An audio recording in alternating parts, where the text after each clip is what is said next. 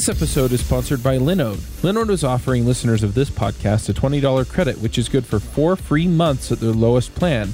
Their plans start at one gigabyte of RAM for $5 a month. You can get your servers in any of their 10 data centers, and their high memory plans start at 16 gigabytes. Get a server running in under a minute. They do hourly billing with a monthly cap on all plans and add on services like backups, node balancers, Longview, etc.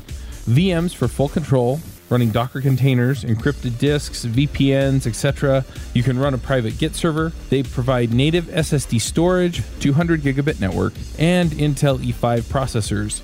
They have 24 7 friendly support, even on holidays, and a 7 day money back guaranteed. So go check them out at linode.com slash JavaScript Jabber. Hey, everybody, and welcome to another episode of My JavaScript Story. This week we're talking to Jeremy Likness. Jeremy, do you want to say hello? Hello, this is Jeremy. I'm in freezing cold Atlanta right now. Ah, nice. I'll be in less freezing cold Atlanta. I hope it's less freezing cold when I'm there uh, at the end of the month. So nice. Well, yeah. enjoy enjoy your visit. I'll probably be somewhere else when you're in town, but uh, probably got got a heavy travel schedule ahead for this year. Yep. Makes sense. Now, you work for Microsoft, and we had you on a bonus JavaScript Jabber episode um, that Microsoft set up for us. We talked about web apps on Linux. That sound familiar? That sounds very familiar. I, I enjoyed that. That was a, a fun talk, uh, especially just circling around. I think a lot of JavaScript developers don't realize how much Microsoft is is doing to support the platform, whether it's Node, JavaScript in general, and and the tools there. So it was great to to talk about some of that support. Yeah, and we seem to have been covering a lot of um, Microsoft stuff lately, and I'm I'm really hoping people are getting the picture right, just exactly what Microsoft is out there and being involved in. Um, of course, I think a lot of people also just don't realize how much of the stuff they use every day comes out of um, Microsoft, be it their contributions to Node.js. Uh, they employ a number of people like um, John David Dalton, who wrote Lodash. They, you, you know, you you folks also employ um, some members of the Webpack team and other folks. Um, John Papa, who is a regular on Adventures in Angular on on our show. Um, you know, he works there. Uh, just a lot of folks over there. Um, Sarah Drasner, who's on the Vue JS team, she, you know, core team, she works at Microsoft. So lots of lots and lots of people that you probably have either heard of or used software that they've written work at Microsoft. So yeah, it's it's an awareness thing, but it's also just oh, just pay a little bit of attention, and you're going to figure out pretty fast that Microsoft is involved in some pretty awesome stuff. Yeah, I actually get to work with John and, and Sarah pretty closely on, on my team. We're all what's called cloud developer advocates. Mm-hmm. And, uh, you know, it's amazing because they've come on board and really have this passion and focus of meeting the JavaScript community where they're at, right? So making the changes necessary on our end to facilitate the experiences people are looking for uh, on the end of the community. So it's pretty exciting.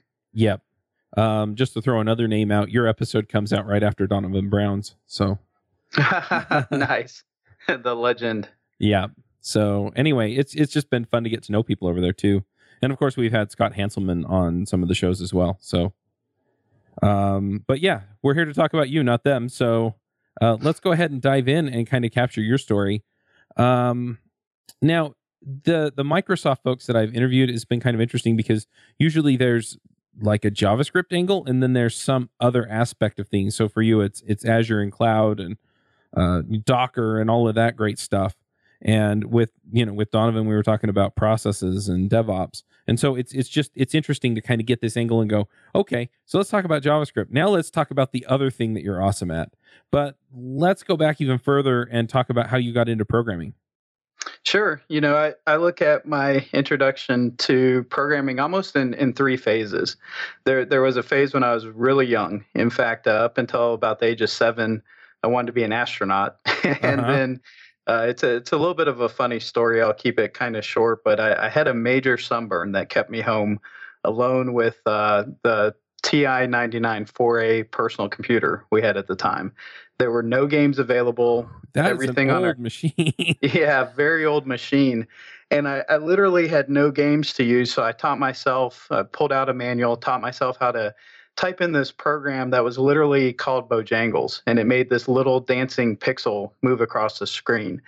And after seeing that, I was just hooked. It was like magic. I couldn't believe that I conceptualized something like that, typed in a few commands, and it worked. So I went on from there to the Commodore 64, mm-hmm. where I was introduced to assembly and machine language. And what was really unique about my time with the Commodore 64 is, is first I had to really understand memory and timing, right? To write right. optimized code, you literally had to know how long it took for a process to execute at the CPU level so that you could time and pack and optimize the code. But the other thing is, we had a lot of tricks that we exploited the hardware to do things it wasn't supposed to do. And that really taught me not to necessarily trust the documentation at face value, right? To mm-hmm. experiment mm-hmm. and explore with platforms. So that was my early introduction. I revisited programming quite a bit in high school where I was introduced to Pascal and Fortran and C and C++ actually got really into C++. Uh, one of the probably most interesting programs I wrote was for a thesis. I could either write an essay for a thesis or I could write a software program. So I went the software program route and uh, wrote sort of a compression routine. I, I researched the Huffman encoding algorithm and wrote my own routine. Now it was probably about 10 times less efficient than zip and took about 50 times as long, but it actually worked and it compressed text and text came back out. And then ironically, you know, the third phase that was really my professional phase, I, I didn't graduate college, I dropped out and got a lot of odd jobs. I worked at fast food restaurants, I worked mm-hmm. in clothing stores, I worked at a pool hall for a year and just got, you know, thrown a little bit of cash every day for that. And I started a job as a customer service representative speaking Spanish, of all things. So it was the topic I least liked in high school because it had nothing to do with computers. But what it did was got me into this role on a mainframe computer that I started to learn the software we were using, mm-hmm. which eventually got me into a job as a night shift operator at this insurance company and we had this shift that was you know throughout the evening and i would get my jobs done pretty quickly so i could use the balance of time to learn how to program the thing and basically work my way into the the programming staff there so started you know on on personal computers that were you know measured in megahertz not even mm-hmm. gigahertz speed and uh, then jumped into my professional career starting out on on mid-range and mainframe computers that's amazing. And when I was saying the TI computer was old, uh, just to give some people some context, most people are aware of the TRS 80. Um, the the TI computer predated that. yeah. So uh, 32 columns of glorious text. Yep. Yeah, and yeah, they used to put out magazines that would you'd have to type in the the the program by hand. I mean, I just yeah yeah crazy stuff. Um, but yeah, it, it's funny because so many people they they get this idea in their head that oh you have to be some uh, CS major you know genius guy in order to write the code and get a job at a place like Microsoft. And all the people I talked to that just turns out not to be true. And yeah, it was uh, fortunate that you know a lot of people told me when I I did not continue my college path, we'll call it that, that uh, you know I didn't have much to look forward to, and I, I decided to ignore them and mm-hmm. and go after what I was as passionate about, and it worked out. So, yeah, and yeah, I mean we we see people now coming in from accounting and journalism and biology, and I mean I know people from all of these fields that are kind of having a second career in coding. Yeah, and, it's amazing to see. It's it's powerful that so many different backgrounds and experiences can happen. I mean, we have people on our team, Ashley McNamara, to do some more name dropping. She mm-hmm. started her career as an adult with programming, and she's very well known and, and popular in the open source community. So it, it just shows it's it's all possible. Yeah, I just I wind up talking to a lot of people who are trying to come in and they're like, well, what do I do if I don't have a CS degree? And I'm like, you fit in. That's what you do. you know, you just work hard and learn the stuff and you do it. And whether that's, you know, finding a few minutes here or there at the company you're working for to go hack on the mainframe or something else, I mean, you, you find a way, right? And yep. these companies out there, I mean, and then there's so many companies out there that are just desperate for people. And they don't care if you have a degree as long as you can do the job. And so right. all you really need is you need enough stuff out there to get their attention so that they'll bring you in for an interview and then be able to describe how you're going to solve their problems. Yeah, and I would argue now is even I'm not going to say easy because everyone earns where where they're at, but the platform to engage and be able to do something like on your own time contribute to open source and create a portfolio or a body of work, it seems to open a lot more pathways for mm-hmm. people to bring something to the table and show, look, this is something tangible that I did, as opposed to, you know, bringing in a floppy disk and kind of here's a little side project I did. People can make meaningful contributions to projects that are used around the world, and and they don't have to be in a current role or position or job to be a part of that, which is to me incredible. Yeah. Well, the other thing is, is I've seen people who become core contributors to some of these larger projects, they started out as a brand new programmer contributing to the documentation and then they effectively got the commit bit because the documentation was part of the you know the code base. Right. and after a while they were contributing code. And there really wasn't anything that special about them they they just got up and took advantage of an opportunity that they saw. Exactly so so yeah, I mean, I, I kind of belabor belabor this point a lot on this show because you know these stories overwhelmingly. I mean, I do get people who you know I had a computer when I was six, and you know, and then I I, I just knew, and so I went and got a computer science degree. But that that is the rarity. Um, there are many many more people that I've been talking to who have made huge contributions to the open source community that don't have a degree and you know they they just got involved because they liked it. And that i mean that's pretty much the whole story. Yeah. So anyway how did you how did you go from that to uh, javascript? So it was an interesting path. It, it was funny. The the brief time i had at college was in 1993 and that's where i discovered the internet. Mm-hmm. and it just blew my mind because unlike services that you paid for to have limited access. You know, they had AOL, they had MSDN, they had a lot of different, or MSN, I should say, a lot of different networks at the time. This was completely open. You could connect to computers mm-hmm. everywhere. So I had that sort of internet bug in my system. And when I went to work for a company here in the Atlanta area, I moved from Florida to Atlanta to further my career, was still working on mid range but found out in the late 90s, which was before a lot of people were doing things commercially on the web, this company decided to build an enterprise application to connect suppliers and wholesalers and retailers together, leveraging the web. So when I found out about that, I had to transfer to that team. I, I was leading a team in mid range. I said, You can demote me, make me just a, a grunt programmer on the team. Please don't tweak my salary, but everything else, you know, whatever, but I, I want to be a part of that team. So I moved over and uh, I was fortunate because this was a, a, cutting edge product. And even though it was early in the day, it's amazing how how the principles are are still you know the same today. We had a, a great architect, and he designed this system that basically was based on what we would call today like an interior web API. We were using COM objects on a server and VB6 and, and a lot of other things, but ultimately in the browser, we were using JavaScript to take forms, package them as XML, and post them so that the payloads being posted looked no different from the browser as they would another mm-hmm. machine, for example, posting information. And that really started my path down web development 20 years ago and and having understanding this concept of of the web is not just about the browser talking to the server, but it's really about all these conversations happening between different machines. So I, I did that to start out with. And after that, pretty much my whole career after that focused on web apps. I was fortunate to be in a startup. I mean, it's funny, there's this period between the late 90s and early aughts, you know, 2006 or 7 before jQuery came along, that we were just pained by JavaScript. It, it was so painful to write it yeah, for so many different browsers. And jQuery really came along and normalized the DOM. At the time, I was working for another company here in Atlanta, and we were doing mobile device management. And mobile device management at that period of time really meant like Windows CE devices, and every mm-hmm. manufacturer had different settings, different protocols.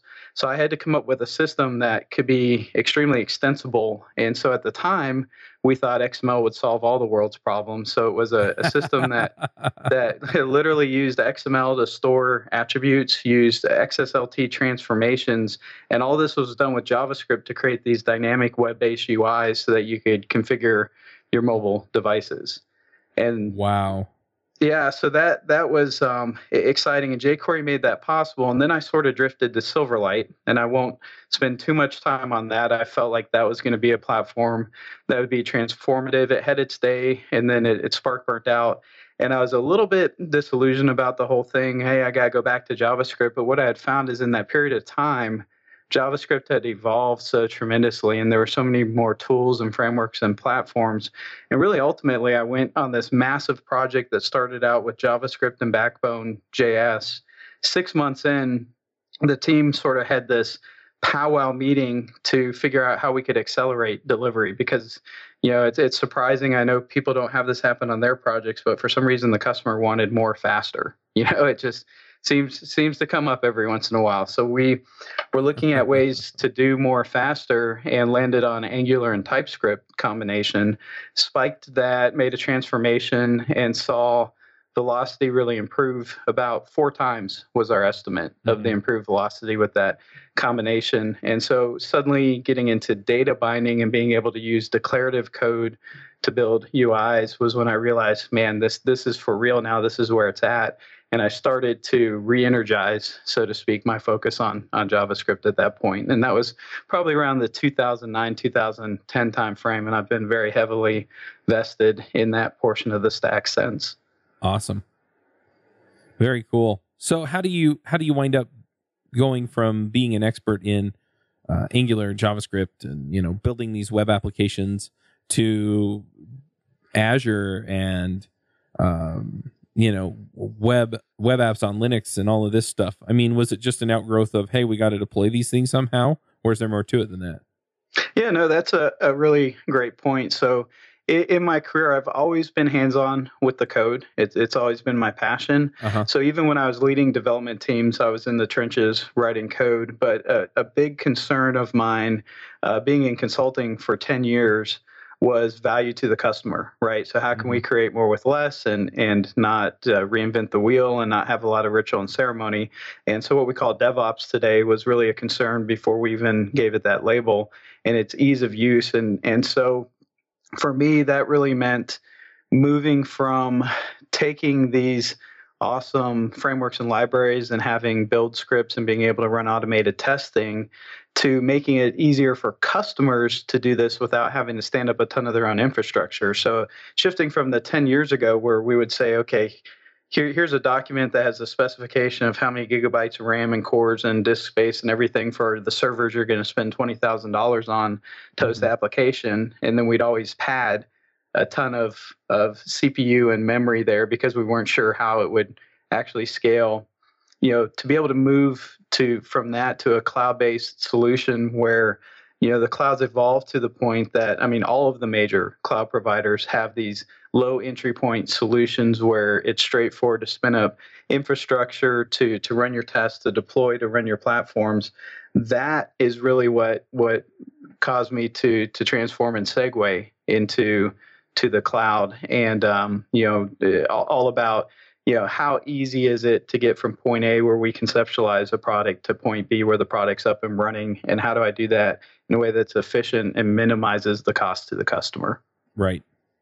So how, how has your learning changed as you've become more of a developer advocate around azure as opposed to a full-time on a single project or you know multiple projects on in a company some companies run things differently but how, how does how has that changed from being a corporate software developer focused on a single product or suite of products to uh, develop developer advocacy for a cloud platform? So it's it's been an interesting transition. I mean, my biggest fear was getting out of touch with the realities of, of day-to-day there's just certain things you don't learn mm-hmm. until you're responsible for a massive project that has millions of concurrent users and yep. and pet- petabytes of data you know i might be exaggerating a little bit but i mean when you work on big projects you get burned you learn things and you find efficiencies that aren't necessarily in the how-to documents right so in shifting to cloud developer advocacy i've, I've done a couple things first off there's a lot of pros it's given me an avenue to really dive into deep into a lot of areas that I wouldn't have been able to look at. And, and, it's kind of a chicken and the egg, right? Because in consulting, you go where the, the customer wants you to, right. but the, the the pro is that you become an expert at those areas, and so you can go with confidence. The con is I'll use SQL Server as an example. So many people know and are comfortable with SQL Server, they don't necessarily understand what it's like to stand up an enterprise NoSQL solution, whether it's a MongoDB or CouchDB or mm-hmm. Redis or Cosmos DB or any of the, the solutions out there. So they're going to lean on what they know. Coming to advocacy, I can delve into those other areas and learn a lot more about them. And so I have a broader palette to choose mm-hmm. from and I can better understand the pros and cons. But I also Uh, you know, it, it's actually been great because I've increased my networking, I'd say tenfold, because I stay in touch with the consultants and the, the people in the trenches in the field because I still want to understand those challenges. And, and so it shifted from being able to have, you know, deeper knowledge in a broader spectrum of areas but then also tempering that with uh, staying in touch with you know associates, friends, coworkers, people mm-hmm. on social media that, that are in the trenches to understand what those issues are. And that's it's interesting because we really talk about three areas in advocacy. It's community, that's being out there with the user groups, meeting developers where they're at, and helping solve problems with the developers' content. So producing the content developers need to get online with new technologies and understand how to use them. And then this connection with engineering, which is the important closed loop. You know, for example, we talked about web app out on Linux, and that's uh, designed to create a seamless deployment, for example, of Node.js to the cloud. Uh-huh. Well, there were you know some challenges. All technologies have those, and when we found challenges in that process, we had a super tight loop. You talked about John Papa. I mean, he was tightly integrated with the product team to bring back from the community the challenges and issues they were facing and, and to get those corrections in place. So to me, it's rewarding because it amplifies how many developers I can reach and, and empower. And um, at the same time, like I said, spend time to focus on a, a broader spectrum of solutions, if that makes sense. Yeah, that completely makes sense. I, I have a few friends that are out there, you know, as as developer evangelists or developer advocates, and it's I mean, depending on the company and depending on the role that they play, you know, whether they're out there showing people how to use the product or whether or not they're bringing feedback back to the uh, development teams, it it's an important role that's played in in our communities, and it's funny too because a lot of people are like, well, I'm not using Azure, so why should I care? And the answer is is um, and, and, this is something that I'm just going to throw out as an example. I was talking to Donovan this morning, and he mentioned Visual Studio Team Services, and I'd heard about it, and I'd kind of thought about checking it out, but uh, you know, I was like, I don't want to pay for this big enterprise thingy for my projects. And he was like, Oh, well, you know, you can sign up and get five users for free. And so I'm looking at it, and I've been trying to build this infrastructure with myself with GitLab and things like that. And I'm looking at this and I'm going, Oh, I can get started for free and have all these tools basically built for me. Yeah, I mean that that's amazing you brought up that specific example because at my last consulting company, I would say 90% of our customers were on VSTS, not because of inherent bias, but because of I mean, obviously we're biased using it a lot, but it was mainly because of the low cost entry. Either they were small and they could get by on the five free licenses, or they were enterprise and already had agreements with Microsoft that secured them seats at the table with VSTS, so yeah. it wasn't extra and it, it was an easy path. I mean, ironically, one of my biggest projects I worked on was an Angular project that was running on AWS, but the entire DevOps pipeline was in Visual Studio Team Services. awesome. So we build, test, and and um, you, you, know everything through that, track work items, the the whole life cycle. But the in step was an automated deployment managed by VSTS to deploy the database and, and the web assets and the APIs out to the, the AWS infrastructure. Yeah, and I think I think that also just speaks to a lot of this where everybody's kind of team players, I guess, for lack of a better term, right? Where right. you you can do it however you want, and if we've got the tool that's going to make it easier, off we go. And if not, then go use somebody else. You know, go go find it, whatever works for you. And it's anyway. I it's funny because I remember that. I mean, back in the day, I was actually a Windows sysadmin, and a lot of that just felt kind of as a closed system, and it's so not that way anymore, especially for developers. Yeah, I, I agree 100%. It was like opening a, a chest with gold inside sometimes when I, oh, yeah, we're familiar with TFS. I'm like, no, you haven't seen where VSTS has evolved. Let me just mm-hmm. show you. Let's just spend 20 minutes. And nine times out of 10, that would turn into, let's come back and spend a couple hours and, and segue from, from there. And, and, it gets back to what I talked about earlier, just making developers' lives easier and, and making customers' lives more efficient and maximizing yeah. that value that they have. Yeah, makes sense. So um, the next thing that I'm wondering is, uh, what have you contributed to the open source community or to the JavaScript community that you're most proud of? Have we already talked yeah, about so, it, or is there something else?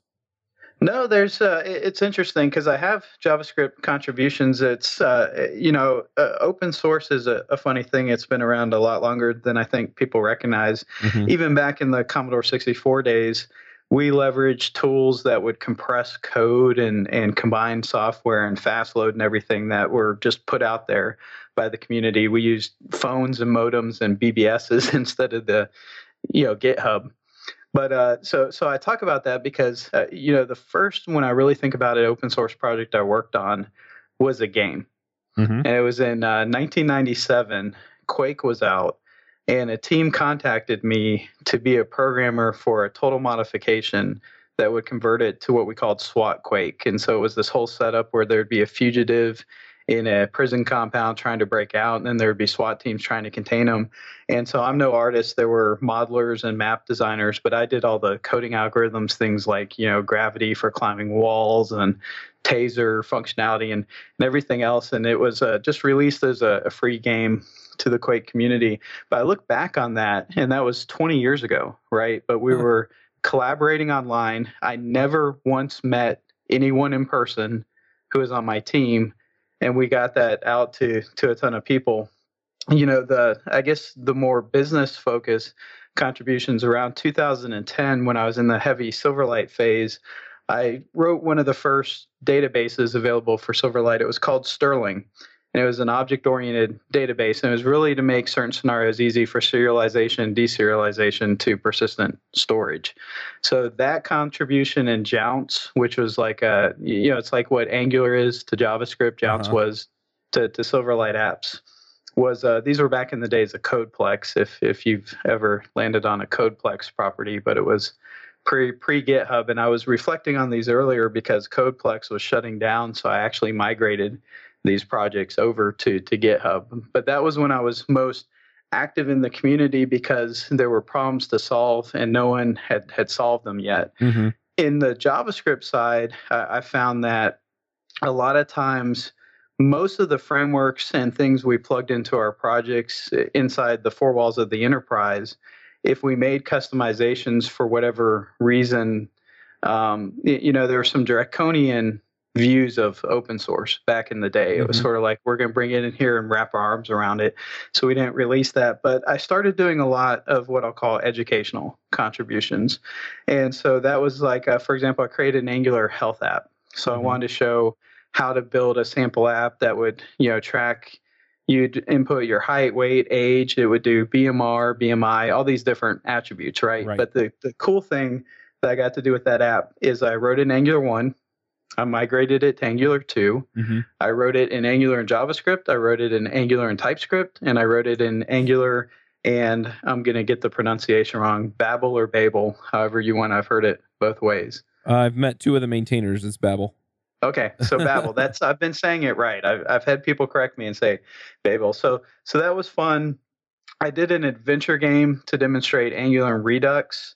So that's uh, called Redux Adventure. I wrote a 6502 emulator, again, to, to teach Angular. If you look at what would actually be integrated into someone's project, though, back in the Angular 1 days, I had a project called Qorlate, that's Q O R L A T E, mm-hmm. which was a way of aggregating promises.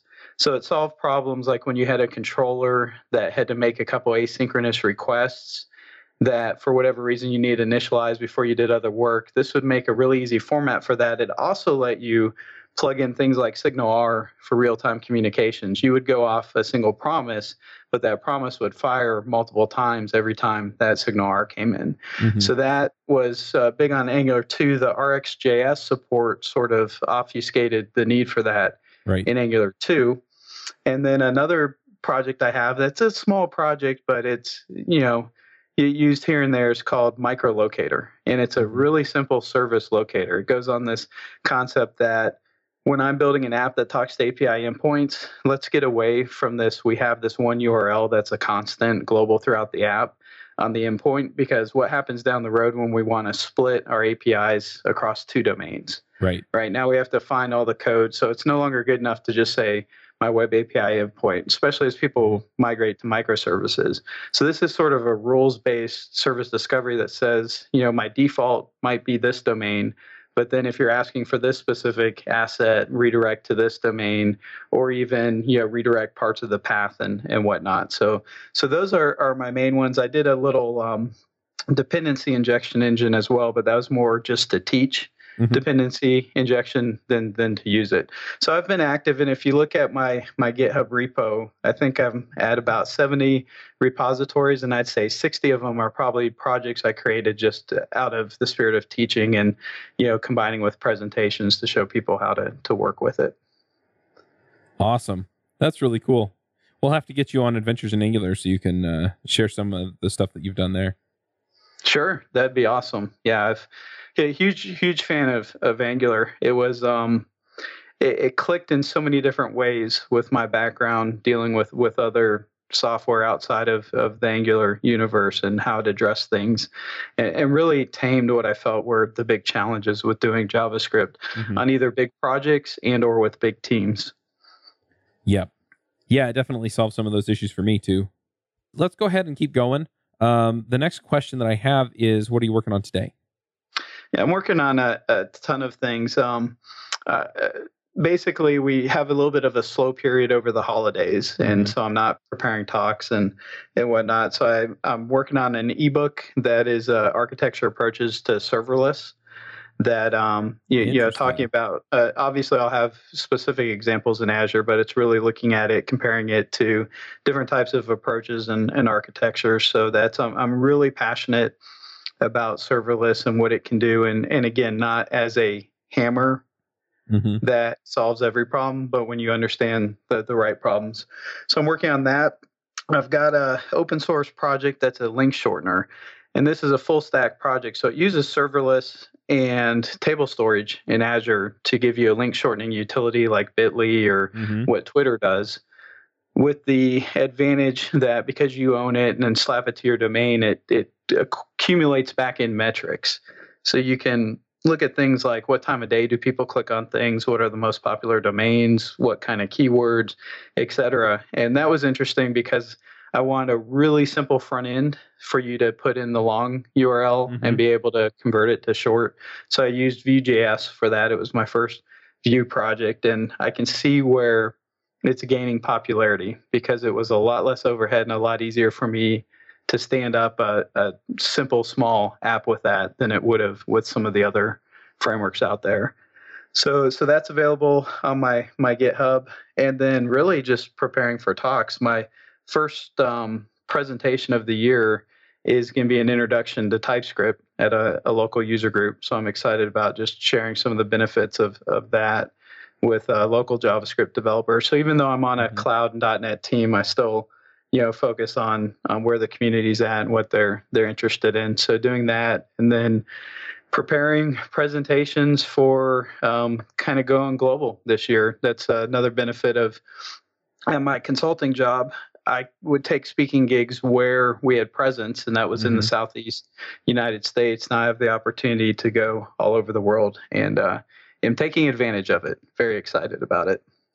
Very cool. Yeah, the travel is fun, isn't it? It, it is uh, too too much can, can yeah. get to be a little crazy. But I just had uh, my my last child left for college, so we're empty nesters, and and my wife can tag along on some of the trips. So so it's all ah, good. There you go. Cool. Well, the last thing that we do on the show is picks. Do you have some things you want to shout out about? Do you run your own freelance business? Or maybe you're thinking about picking up some business on the side? Well, then you need FreshBooks. FreshBooks is the quickest and easiest way to get invoices out to your clients. It's easy to use, it works anywhere, available from any device uh, on the desktop, iPhone, iPad, Android, and all of your data is backed up and secure. And it makes it really easy to get organized and get paid. You'll be tracking time, logging expenses, and invoicing your clients in no time. You can also save time billing, freeing up several days per month to focus on the work that you love, and you get paid faster. FreshBooks customers are paid on average five days faster because there's a link on the invoice that says pay me now. And it's a great way to grow your business. Plus, FreshBooks is offering a 30 day trial. That's right, 30 day trial if you try them out. So go to gofreshbooks.com slash devchat and enter devchat in the how did you hear about us section.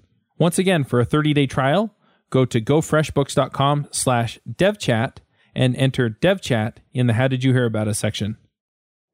Uh, I do. I'll actually, I, I, have two picks, and then I, I guess I'll call it a, a, plug. But it's it's a pick and a, a plug. But uh, Dwitter.net is a, a pick for basically consuming a ton of time. Not sure if you've heard of it. It's Twitter, but with a mm-hmm. Instead of a T. Dot mm-hmm. net and it's basically JavaScript in 140 characters or less. They give you a, a, short alias for the canvas and for some functions like cosine and sine. And in 140 characters, you build a uh, design. And there are people who have built three dimensional landscapes that are shaded landscapes. There are people who have built black holes, vortexes, tunnels. I mean, it's incredible and uh, there's this concept called golfing code, which is like using tricks and, and techniques to shrink your code to as small as, as possible, which is obviously something going back to my personal computer days, uh, you know, Commodore 64, I'm passionate about. So that's exciting. So Dwitter.net. The other is a documentary a friend of mine is making. It's Hello World Film.